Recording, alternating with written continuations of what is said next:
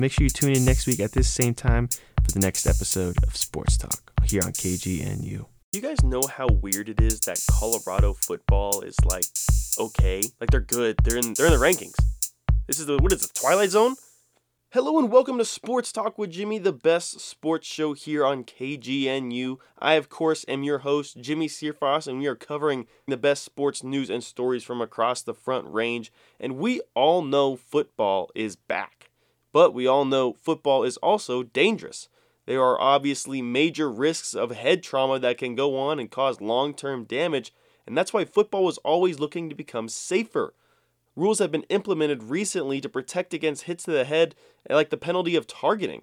And more and more teams are using things like guardian caps in practice. If you've been watching football, you may notice in practice lots of players wear these caps on top of their helmets. These are called guardian caps and offer an extra layer of protection to help prevent against injuries and lessen blows.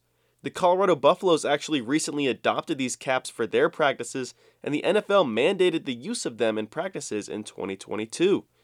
Now, the question is do they work? And the science says yes. There is a study by Stanford to back it up, and I always thought it was funny. Scientists and their work is impressive, but some of their best work comes in their acronyms. Listen to the one that they came up for this study, they called it HARM. This stands for Head Acceleration Responses Metric. This basically measures how hard the head gets hit. And it is said that wearing the cap can reduce harm by up to 25%, and the NFL claimed in 2022 that when players wore this cap, they saw a 50% drop in concussions. This is done by the cap's redirecting of the impact force through the soft padding that makes up the cap.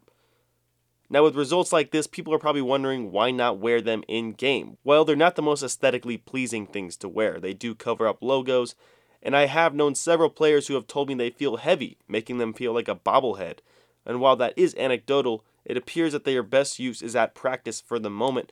But surely that does not mean that the NFL is not doing what they can to make a game like football safer when it comes to helmets. Every year they are unveiling the latest in helmet technology to help make this an inherently violent game just a little bit easier on its players. Actually, recently the NFL has banned a few helmets that were older and not as effective from use in the NFL. It left a few quarterbacks a little upset as they were basically the only ones still using these older helmets because a lot of the older players had phased out of the league, but they're making active maneuvers to move towards these modern helmets that are safer. And that is just about all the time I got for you here today. If you are looking for something to do this weekend, obviously Boulder is going to be insane. There is a massive rivalry game going on with Nebraska coming into town. Expect a lot of people and a lot of traffic. Best of luck to everyone trying to go to your local grocery store. We'll see you next week at this same time here for more here on KGNU. This has been Sports Talk with Jimmie. I mean, Make sure you tune in next week at this same time for the next episode of Sports Talk here on KGNU.